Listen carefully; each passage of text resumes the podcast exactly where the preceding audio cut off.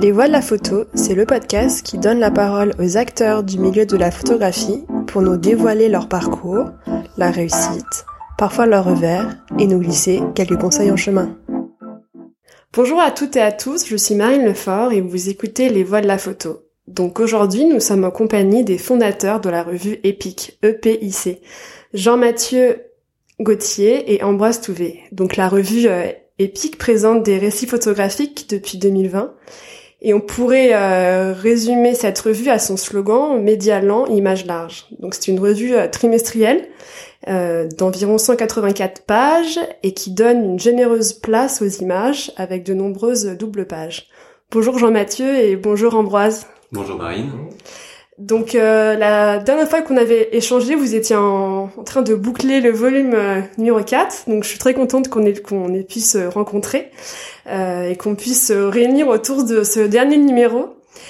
Pour commencer, pourriez-vous revenir sur votre parcours jusqu'à votre alliance tous les deux et la relance d'EPIC en 2020 ? Je commence. Vas-y. De mon côté, alors j'ai fondé en 2012 l'agence Oblique, une agence de photographes à l'origine. Et avant ça, pardon, les études... Alors avant ça, effectivement, c'est important, les études, je suis ingénieur en agriculture, voilà. Et donc, comme j'aime à le dire, la trajectoire que j'ai prise depuis mes études est Oblique, le même nom que l'agence. J'ai travaillé dans l'ameublement décoration en sortant de cette école d'agriculture, et puis ensuite j'ai monté cette agence qui était à l'origine une agence de photographes et progressivement s'est diversifiée en fonction de la demande du corpo, enfin des entreprises, donc photo, vidéo, désormais motion design, et puis visite virtuelle, voilà. Enfin en fait de la production de contenu d'images fixes et animées. Pour résumer. Et avant ça, est-ce que dans votre famille, vous aviez des parents qui travaillaient dans l'image ? Est-ce que vous aviez un lien avec la photographie ?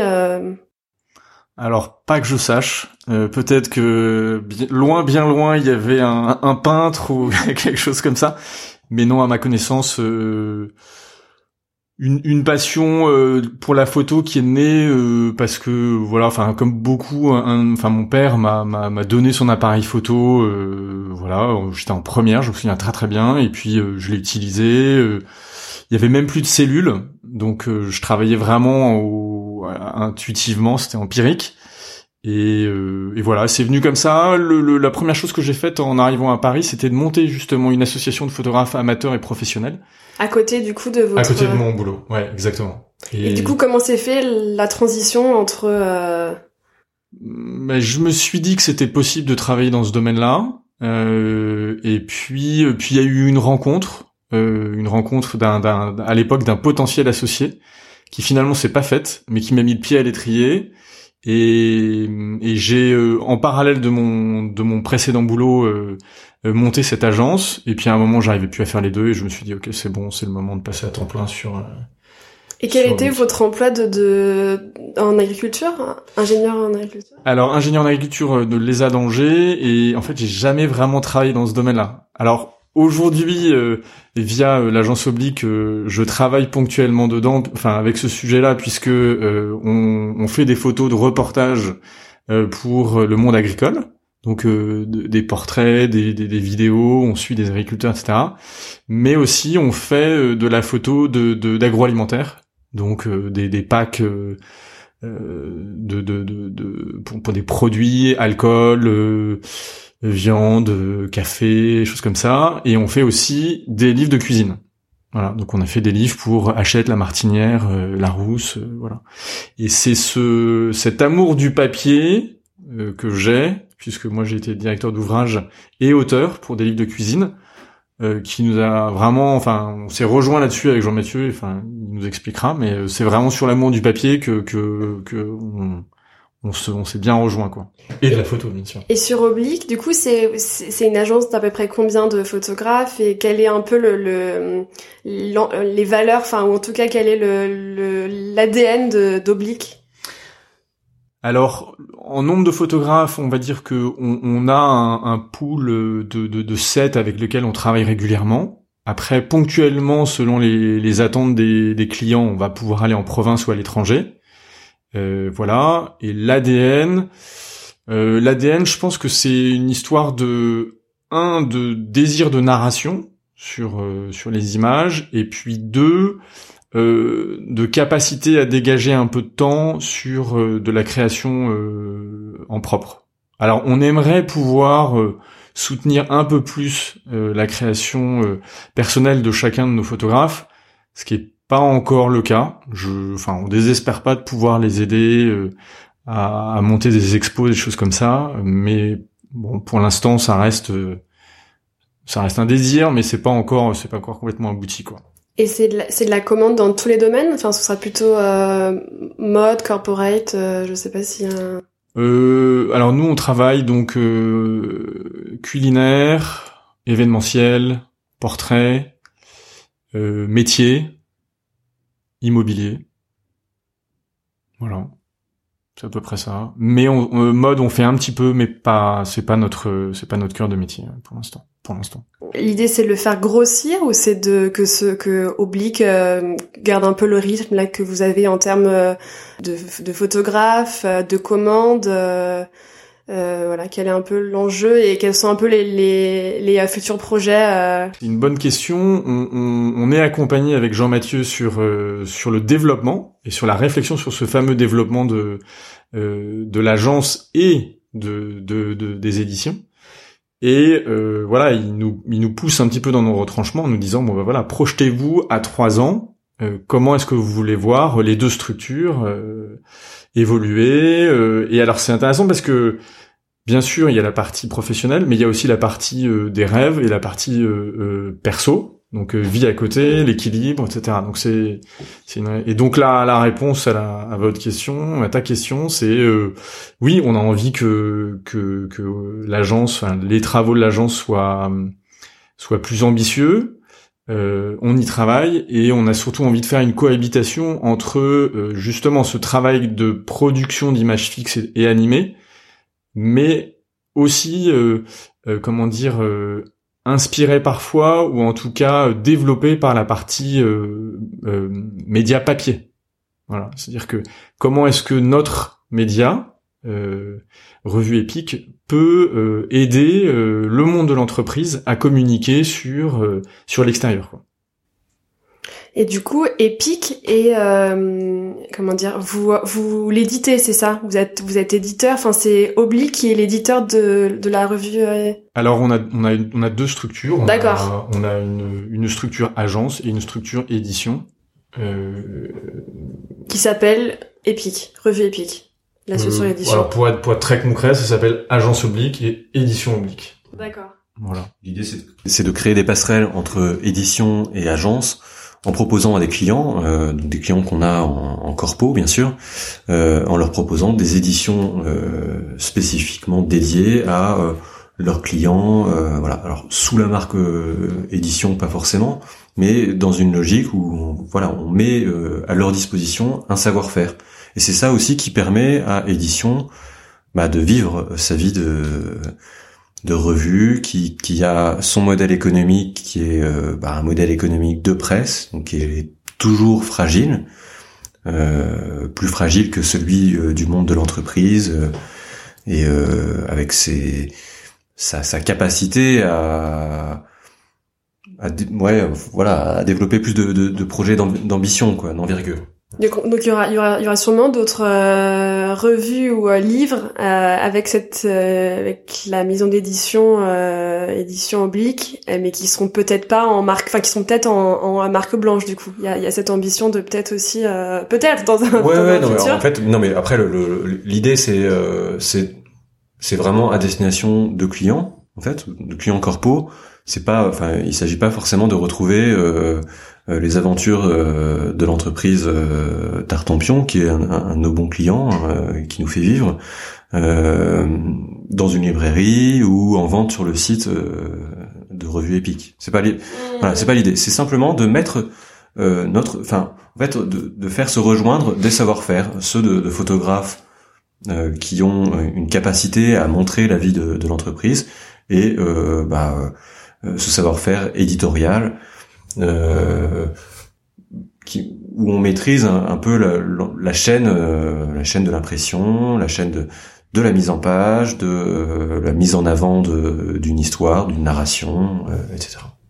Et Jean-Mathieu, alors quel est ton parcours professionnel jusqu'à le début de la revue EPIC, enfin la relance de la revue EPIC en 2020 ? Alors moi j'ai commencé par des études de journalisme qui s'étaient terminées assez curieusement par un stage en édition. Donc j'avais travaillé dans une maison d'édition. Voilà pour la collection blanche d'une maison d'édition. Donc je lisais des romans. C'était assez passionnant et je travaillais avec des auteurs de romans. Donc rien à voir avec l'image. Et puis je suis parti en humanitaire en Inde. Je me suis mis à faire des photos comme ça. Et en rentrant, je me suis mis à travailler pour le magazine d'une ONG aussi, qui m'a amené à beaucoup voyager en Asie du Sud-Est principalement et à écrire de longs reportages que je devais illustrer de photos. Donc je suis venu à la photo comme ça. Puis ensuite j'ai intégré une agence photo. Je suis devenu photo-éditeur pour cette agence et en parallèle, j'ai lancé donc un petit média indépendant qui s'appelait EPIC Stories et qui est devenu une revue EPIC Stories que j'ai gardée. Qui avait quelle forme ? Qui était un format plus petit que celui de revue EPIC, qui avait une pagination moindre et voilà, c'était un projet sympa, qui avait pas une grande ambition commerciale. C'est quelque chose que je faisais en plus. Je dirais pas quand j'avais le temps, parce que en fait le temps je le prenais, je le faisais quand même avec beaucoup de passion et j'espère le plus de sérieux possible. Mais c'était pas la même dimension du tout. Hein. C'est sûr que quand on s'est retrouvé en fin de confinement en 2020 avec Ambroise, avec l'idée de relancer ce titre, on n'était pas sur sur la même envergure, sur la même ambition. Hein. Et c'est pour ça qu'on a pris plus le temps de se poser et de bien penser la revue qu'on voulait, qui a bien sûr des inspirations de cette première expérience Epic Stories, mais qui va beaucoup plus loin quand même. Et du coup, comment se sont passés les débuts ? Par quoi vous avez commencé en 2020 quand vous vous êtes dit « Ok, on va relancer Epic Stories ». Par quoi vous avez commencé ? On a commencé par un truc tout bête. C'est-à-dire qu'on savait qu'on avait une petite base. Les réseaux sociaux autour d'Epic Stories existaient encore. Ils étaient en sommeil, on va dire.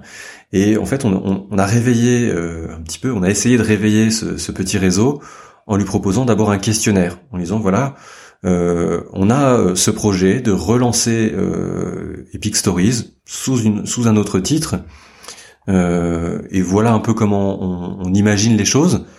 Qu'est-ce que vous en pensez vous d'abord, vous qui avez connu ce petit média il y a quelques années? Et donc on a eu beaucoup de réponses, hein. On avait eu 400-500 réponses à ce questionnaire, ce qui était très chouette pour nous, surtout réveiller cette base de personnes qu'on n'avait pas sollicitées depuis 3-4 ans peut-être davantage, je sais plus, j'ai pas la mémoire des années ou des chiffres. Et voilà, donc il y a eu une première, on a pu mesurer comme ça qu'en fait il y avait une première appétence. Et ça nous a un peu conforté dans notre désir. Et voilà. Et donc assez rapidement, on avait en tête de faire un crowdfunding.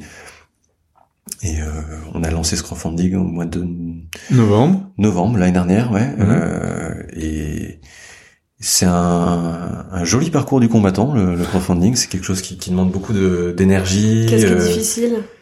Ce qui est difficile, c'est que c'est comme un peu, enfin, beaucoup de lancements de titres. En fait, il y a quelque chose d'à la fois très exaltant et très ingrat. On est en permanence dans une sorte de yo-yo émotionnel. En fait, on voit, tiens, oh là là, beaucoup de gens aujourd'hui se sont connectés et ont pris des abonnements ou ont commandé ou précommandé le numéro. Et puis le lendemain, il y a personne. Donc là, on s'interroge, on se demande ce qui se passe. Vous aviez mis combien en objectif ? on avait mis 15 000 en objectif. Et on a eu... on a fait, je sais plus le montant, mais en tout cas 219%. Enfin, bah, c'était... Ouais, un peu plus de 30 000 du coup. Ouais. On était quand même assez contents que ça se termine, et on était contents que ça se termine comme ça, quoi. C'était chouette. Quand vous avez pensé à, enfin même avant le crowdfunding, vous saviez déjà un peu à quoi il allait ressembler. Vous aviez déjà fait un état des lieux de ce qui se faisait et de ce que vous aviez envie vous de faire. Oui, alors même avant même le questionnaire, en fait, on avait déjà rencontré beaucoup d'imprimeurs. On avait travaillé avec un directeur artistique. On avait étudié des hypothèses de maquettes, des hypothèses de typo, voilà. Donc ça, c'était toute une phase qui était vraiment passionnante. Est-ce que vous aviez des modèles, de revues, mais même là, pas spécialement en France, hein, mais est-ce que vous aviez des revues, est-ce que vous avez encore certaines revues qui vous inspirent ou des livres, enfin, encore maintenant? Voilà. En fait, on avait quand même un modèle initial, hein, qui était donc Epic Stories, dont le principe était très simple. C'était à chaque fois, on sélectionne 4 sujets, 4 photographes, et ils présentent leurs histoires.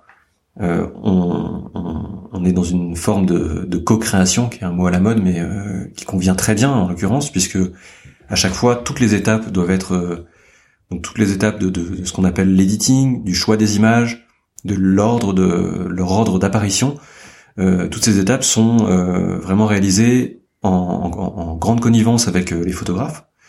Voilà, donc ça c'était vraiment le premier modèle. Et puis l'autre phase, c'est que en fait les photographes, l'idée c'est de leur donner la parole, vraiment qu'ils puissent nous raconter à la fois leur parcours. C'est important, on estime que c'est important pour la confiance, parce que on sait qu'il y a une grande défiance des médias depuis quelques années. Et quand quelqu'un s'adresse à vous en vous disant « je suis allé à tel endroit et j'ai rapporté telle histoire », si vous connaissez un peu mieux son parcours, vous avez tendance à écouter ce qu'il dit avec plus d'attention. Donc ça, c'est important pour nous que le photographe puisse revenir un peu sur son parcours personnel, et puis ensuite, bien sûr, qu'il raconte son sujet en respectant des règles journalistiques, hein, les fameux 5W... on pose vraiment, on sait où on est, on sait pourquoi on a fait ce sujet, voilà. Et l'idée c'est de saupoudrer un peu tout ça de petites anecdotes, de petites galères rencontrées sur le chemin pendant l'élaboration du sujet, etc. Et voilà, ça c'était quand même la base dès le départ, quoi. Et après on a ajouté d'autres petites rubriques en plus pour compléter. Oui, compléter. Mais la base première, c'est vraiment se concentrer sur, voilà, le regard de 4 personnes différentes. Donc j'ai pu voir que vous avez un comité éditorial. Donc comment vos rôles sont répartis avec ce comité, et comment vous organisez tous les deux, voilà. Donc comment en termes d'organisation ça se passe au fil de l'année, chaque trimestre un petit peu, quel est un petit peu le rythme de travail que vous avez avec ce comité et vous entre vous deux? Alors le rythme de travail, comment est-ce qu'on pourrait répondre à ça? Le rythme de travail, il est quand même, déjà il y a un travail continu qui est celui de la veille, où on va avec curiosité s'intéresser à ce que proposent certains de nos abonnés sur Instagram, certains de nos abonnés papier qui nous soumettent des sujets, etc. Et puis on a nos réunions de comités éditoriaux tous les trimestres. On essaie de plus en plus de les anticiper. Ça c'est une gageure, parce que c'est pas toujours évident, parce qu'on se laisse embarquer dans tout le travail de production et de diffusion, mais voilà, essayer de toujours un peu plus anticiper, ça c'est notre un peu notre leitmotiv. Après, dans l'organisation, il va y avoir donc le choix des sujets qu'on soumet en comité. On a à peu près une trentaine de sujets qui nous sont proposés par ce comité et puis par nous. On se laisse, je sais pas, si on rentre dans les chiffres, on se laisse à peu près 2 semaines pour établir un vote sur le meilleur équilibre de la revue à paraître. Et puis tout de suite après, il faut contacter les photographes pour être sûr que ils sont d'accord pour être publiés chez nous. Ils sont d'accord pour les conditions qu'on leur propose, sachant que tous les contributeurs de notre revue sont rémunérés, sans exception. Et puis après, y a toute la partie où on a progressivement processé un petit peu tout ce dont on avait besoin auprès de par les photographes. Donc un editing un peu plus large que ce qu'on a pu voir dans les premiers projets qui sont soit sur leur site ou qui nous ont soumis, et puis des questions pas de type mais un petit peu de tout ce qu'on aimerait connaître sur les préparatifs, les coulisses du sujet, etc. Et puis un vrai travail. Alors ça, c'est un petit peu aussi notre marque de fabrique, c'est un vrai travail de légende. On veut que les photos soient légendées et on veut que les photographes avec qui on travaille acceptent cet exercice. Et donc si jamais ils ont un peu de difficulté avec ça, on va les accompagner, bien sûr. Voilà, mais on veut pas que nos photos soient plaquées comme ça avec juste le lieu, une date, mais vraiment que ça complète la narration qu'il y a dans les coulisses du reportage, quoi. Et est-ce qu'il y a un lien avec les photographes d'Oblique et la revue? Est-ce que les photographes d'Oblique ne sont pas spécialement ceux qui sont ça pourra sans doute arriver. On aura probablement un jour des propositions venant de photographes avec lesquels on travaille au quotidien au sein de l'agence Oblique, et on étudiera bien sûr leurs propositions. C'est normal. On va pas leur dire on se connaît trop donc on va pas travailler ensemble. Mais non, il y a pas plus de lien que ça sinon. Oui, effectivement.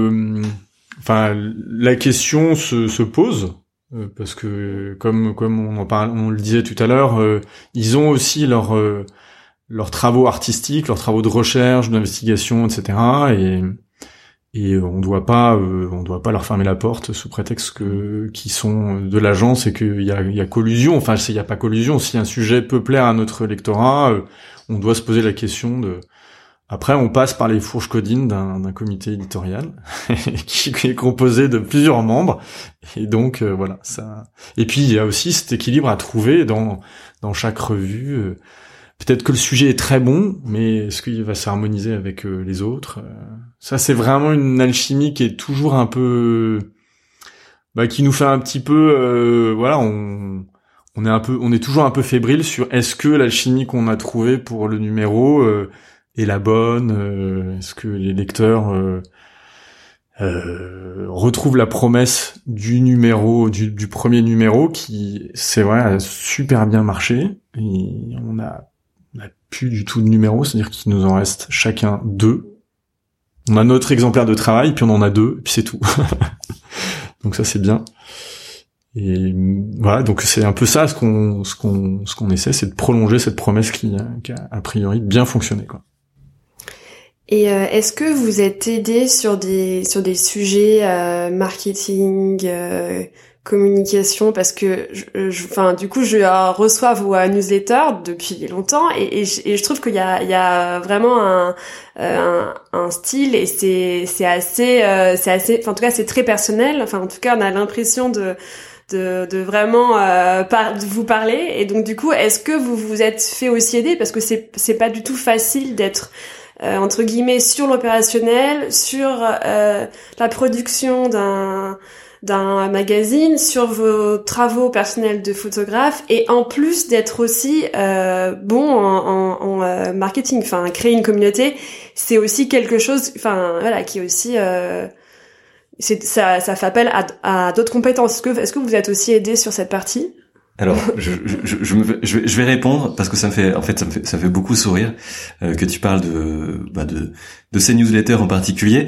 Il se trouve que donc la plupart du temps c'est moi qui les rédige. Donc j'ai un bagage de journaliste, voilà. Donc j'ai toujours beaucoup écrit. Et donc j'aime beaucoup écrire.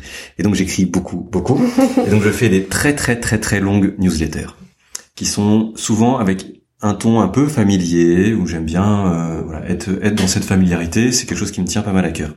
Voilà. Et donc l'aide, eh bien l'aide, c'est Ambroise qui prend son grand stylo rouge et qui réduit. Et bon, l'aide, en fait, c'est ça. C'est-à-dire que c'est pas une aide. On n'a pas d'aide extérieure. Hein. On a quelqu'un qui nous aide sur la réflexion globale des deux structures, quoi. Mais au-delà de ça, en fait, en termes de marketing, comment on communique, etc., on se débrouille tous les deux. Et en fait, on se débrouille. C'est vraiment une association. Et c'est en fait, merci de nous dire tout ça. En fait, on voit que ça fonctionne bien. C'est-à-dire que c'est deux personnalités.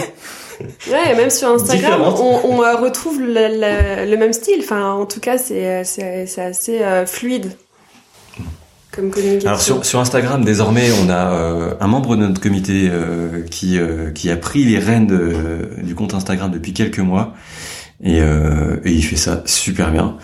Donc c'est vraiment top. Cédric Roux qui est aussi photographe de rue et qui a un vrai regard, qui nous amène à chaque fois qu'on se réunit en comité plein de sujets qui nous waouh. Ils sont vraiment top. Il nous fait vraiment découvrir plein de super auteurs. On ne peut pas tous les montrer, c'est bien dommage, mais voilà, à chaque fois. Voilà. En fait, c'est vraiment notre comité qui nous accompagne. C'est nous et le comité. Puis, voilà. Et pourquoi vous avez décidé d'avoir ce comité avec vous ? Alors assez simplement parce que. Quand on est deux, on a chacun notre regard, d'accord. Ce regard peut être différent, mais au bout d'un moment, le risque est de rester sur un seul regard. Ça, c'était vraiment quelque chose qui ne fallait surtout pas envisager. C'est aussi l'expérience des Big Stories où moi, je faisais un peu tout seul et donc voilà, c'est un peu le souvenir de cette expérience qui nous a amené à nous dire que il fallait d'autres regards et du coup c'est vrai que le rôle de Chloé Quiroas, Agathe Kalfas, Cédric Roux, Corentin Follen, Max Richet et les autres membres de notre comité font que on a une pluralité de regards qui est beaucoup plus riche que nos seuls pauvres regards à nous. Et c'est aussi pour compléter c'est comme ça que la gestion ça permet une meilleure gestion du temps parce qu'il faut être assez lucide sur des journées de 24 heures, aller chercher 30 sujets chaque trimestre à deux, c'est difficilement possible.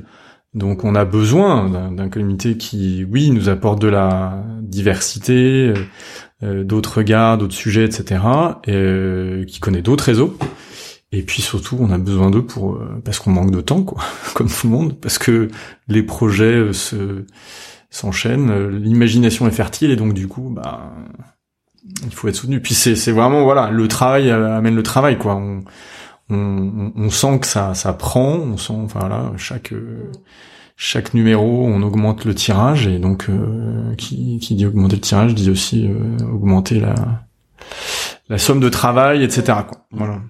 Et comment s'articule la revue EPIC avec vos activités de photographe ? Est-ce que c'est à peu près 50% de vos revenus et de votre temps ?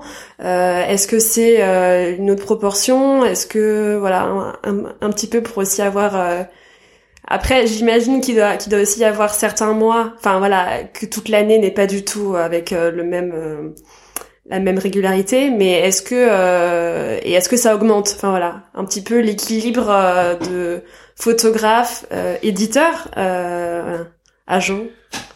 Alors ça dépend de... Voilà. En ce qui me concerne, moi j'ai à peu près 80% sur EPIC.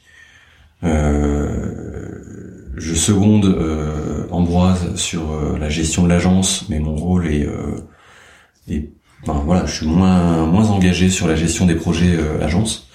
Et puis comme photographe, je réponds à quelques projets de temps à autre.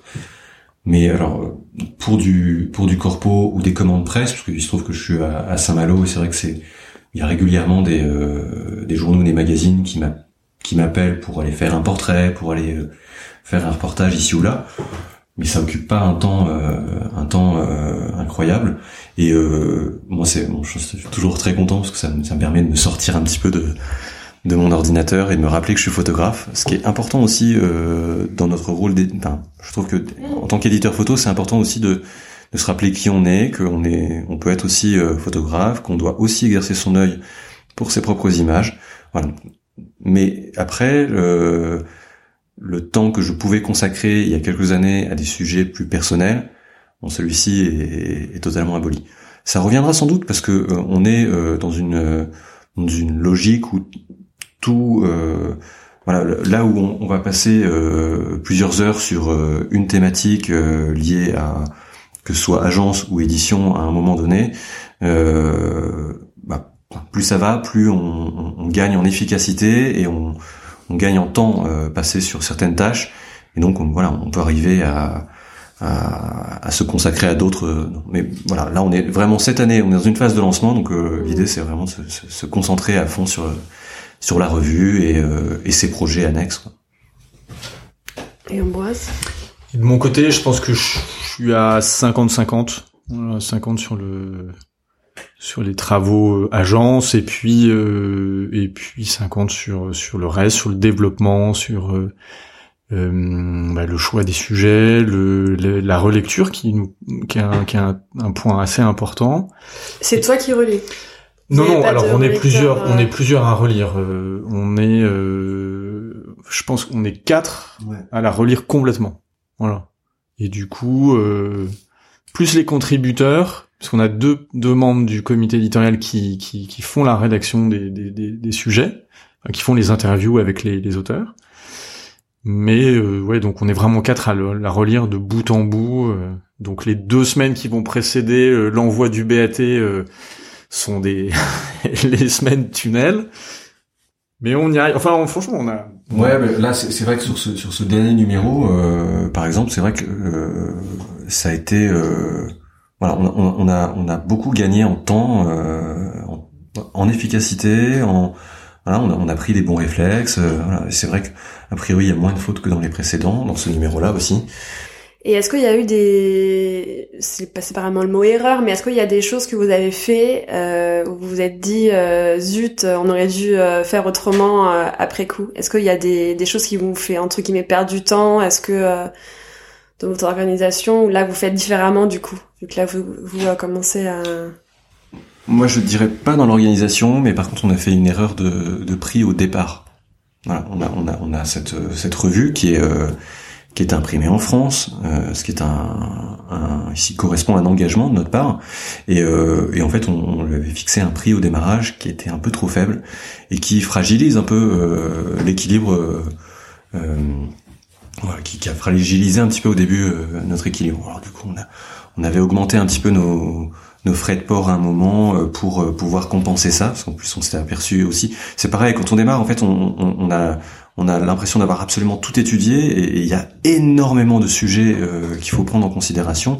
Celui de la logistique en est un, et voilà, on a eu plein de petits couacs de logistique, de petits couacs de fabrication aussi. C'est arrivé quoi, mais on améliore en permanence quoi. Et quelles sont les évolutions ou les projets que vous avez pour le numéro 5 ? J'imagine que vous êtes déjà en train de vous projeter. Pas encore. Non, là, c'est le repos. Non, on a eu notre comité, notre réunion de comité éditorial il y a quelques jours. Et donc, on est en train de choisir, de sélectionner les sujets. Voilà. Et est-ce qu'il y a des choses que vous souhaitez faire évoluer ou... pas spécialement... Ouais, on a des idées, hein. On a plein d'idées. Je sais pas ce que... On va trouver le temps pour faire parler certains de nos auteurs sur une photo qu'ils ont pu réaliser dans un de nos reportages. Ça, on aimerait vraiment. On aimerait pouvoir le coupler avec quelques podcasts, justement. Ce qui veut dire une vraie organisation qu'on n'a pas encore trouvée, mais on y travaille. On y travaille un peu. Après, pour les autres projets, c'est pas encore complètement défini, mais... Ouais, après, c'est ainsi, on est en permanence en train de se demander comment il faut envisager l'avenir de cette revue. C'est vrai qu'on a eu un démarrage qui était hyper enthousiasmant et donc on est toujours sur cette espèce de petite vague très chouette où voilà on a des retours hyper sympas où tout le monde nous vante la qualité du papier, les choix, les machins, je sais plus quelqu'un qui est bien dans la photo nous disait c'est la seule revue que je lis de A à Z c'était un compliment génial mais après ça n'empêche pas qu'il faut sans arrêt être en recherche de peut-être de nouvelles formules ou de je sais pas se pose la question pourquoi pas faire des revues avec une thématique. Je sais pas, est-ce que ça pourrait être quelque chose que nos lecteurs auraient envie de voir ou pas. Enfin voilà, c'est des questions, c'est vraiment des voilà. Et on vous trouve où ? On trouve où la revue ? Alors, jusqu'à présent, on était uniquement en ligne ou sur abonnement. Et depuis la sortie de notre 4e numéro, on est également en librairie. Dans quelle librairie ? Je ne sais pas si vous avez quelques noms. Alors, il y a la librairie La Comète à Paris, Arthasar, et puis... En fait, après, on est référencé chez tous les libraires. C'est-à-dire que... Ah oui, ils peuvent commander. Oui, c'est-à-dire qu'il y en a certains qui reçoivent, qui ont le désir de commander la revue pour tout ce qu'ils ont déjà, leur documentation. Et puis après, il y a tous ceux qui peuvent le commander directement dans une librairie, à la Fnac. Alors, je pense pas qu'on soit sur Amazon. Je pense pas. Non, pas envie. Mais voilà, à partir du moment où on est référencé, on est distribué, on peut être commandé par n'importe quelle librairie en France, certaines à l'étranger, plutôt à l'étranger, on sait Belgique, Allemagne, Suisse et Italie, je crois. OK. Voilà.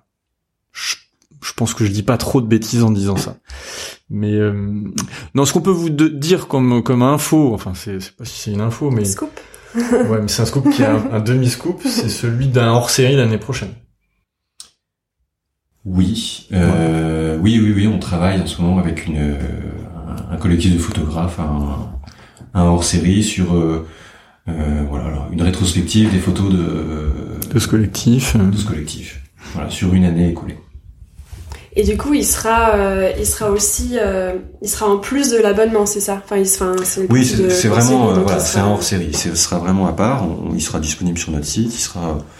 Alors, c'est en coédition avec un autre éditeur aussi. Voilà. Donc, mais pour l'instant, on peut pas trop s'avancer encore plus, un peu plus, mais. Ouais, c'est encore en co-construction, ouais, exactement. Ouais. Est-ce que vous auriez des conseils pour des photographes qui souhaiteraient vous présenter leurs travaux plutôt sur la forme entre guillemets que sur le contenu, enfin en tout cas sur... Je vais revenir un petit peu en arrière sur la période où j'avais lancé Epic Stories. Quand j'avais lancé cette revue, j'étais allé voir une personne que j'aime beaucoup et pour laquelle j'ai beaucoup d'admiration, qui est Marie-Pierre Subtil. Marie-Pierre Subtil était la directrice de la revue 6 mois. Et Marie-Pierre, qui était journaliste, une vraie journaliste, dans le sens où elle va chercher des histoires, et son premier critère étant l'étonnement. Marie-Pierre pestait parfois contre le mimétisme dans la photographie. Nous, chaque semaine, on reçoit des propositions de sujets qui se ressemblent beaucoup. Ça va être les enfants de la décharge de Manille, ceux de la décharge du Cap, ceux de la décharge de Santiago de Chili. Voilà. Je prends cet exemple voilà, un peu... Voilà. Souvent, des photographes vont nous proposer des sujets qu'on a un peu déjà vus et qui correspondent pas forcément à notre ligne éditoriale. Ce qui est... Voilà, parce que on est dans des, d'abord on est dans un temps long, on va chercher des sujets où les photographes ont un certain recul et donc voilà, on va chercher des sujets qui sont dans une logique beaucoup plus posée que certains sujets qui peuvent être proposés à des hebdomadaires ou voilà, ou qui répondent à une urgence d'actualité. Hein. Et puis ensuite, dans la présentation, bah, c'est très simple, on a besoin en 15-20 images de se faire une idée très précise de ce que veut raconter un photographe. Moi, j'aime bien rappeler aussi, et ça fait partie des choses que disait Marie-Pierre, c'est que une histoire, c'est un début, une fin. Et entre-temps, il y a quelques éléments qui nous permettent de vibrer un peu, voilà. C'est sujet, verbe, complément. C'est vraiment, il y a une mécanique très simple de la narration. Et cette narration, on doit pouvoir la retrouver, mais juste dans un PDF de présentation. Voilà, un auteur doit pouvoir nous résumer en quelques petites pages le fond de son histoire. C'est vraiment ça qu'on attend. On va d'ailleurs, on fera un workshop sur le sujet de comment conduire un sujet de photo documentaire à Planche Contact de Ville avec Initial Labo. Voilà. Super. Donc ça, c'est la première fois que vous faites ce genre de workshop. Ça va être la première fois. Exactement. Enfin, sous l'égide de Revue EPIC, ouais. Super. Est-ce qu'il y a un autre sujet qu'on n'a pas abordé sur la Revue EPIC et il faut pas qu'on passe à côté? Ah, on peut parler de ce numéro. Oui, bien sûr.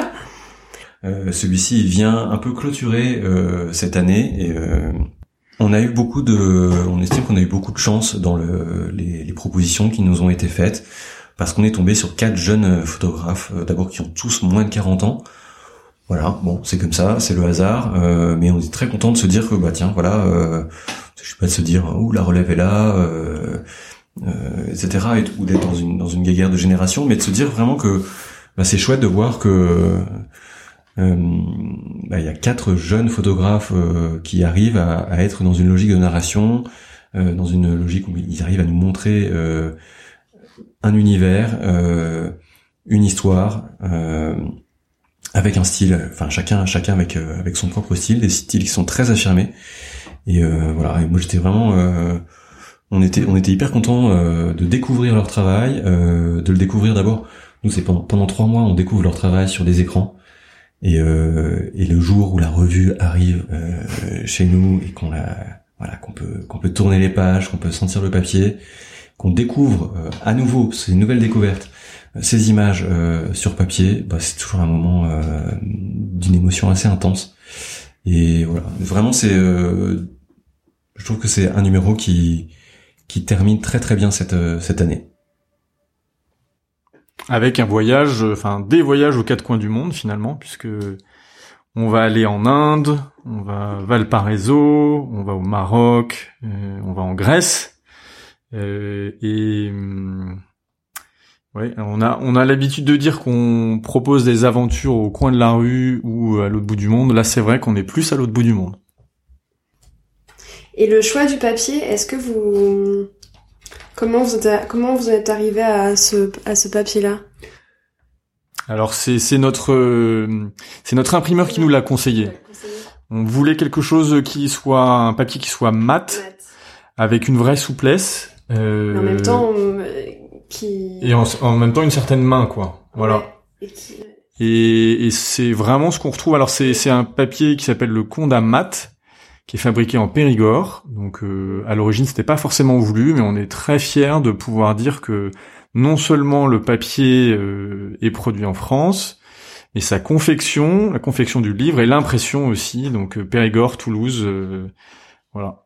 Donc on est fabriqué en France, on rémunère tous nos auteurs et on n'a pas de publicité. Donc oui, c'est un... on se simplifie pas forcément la tâche, mais enfin on est hyper content de. D'abord on est content de ses choix et ensuite on se rend compte que ça paye et ça c'est super quoi. Et c'est vous qui vous occupez de la diffusion? Alors ouais, il y a deux pôles. Donc effectivement on travaille avec un diffuseur pour les librairies hein, qui va s'occuper du dispatch, qui va s'occuper de proposer la revue à des libraires. Voilà, ça c'est un point pour la librairie. Et sinon, on a ce qu'on appelle un routeur.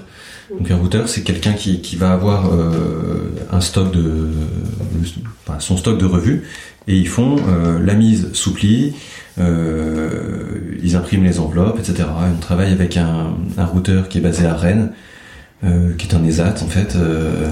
Voilà, ils sont super. C'est vraiment.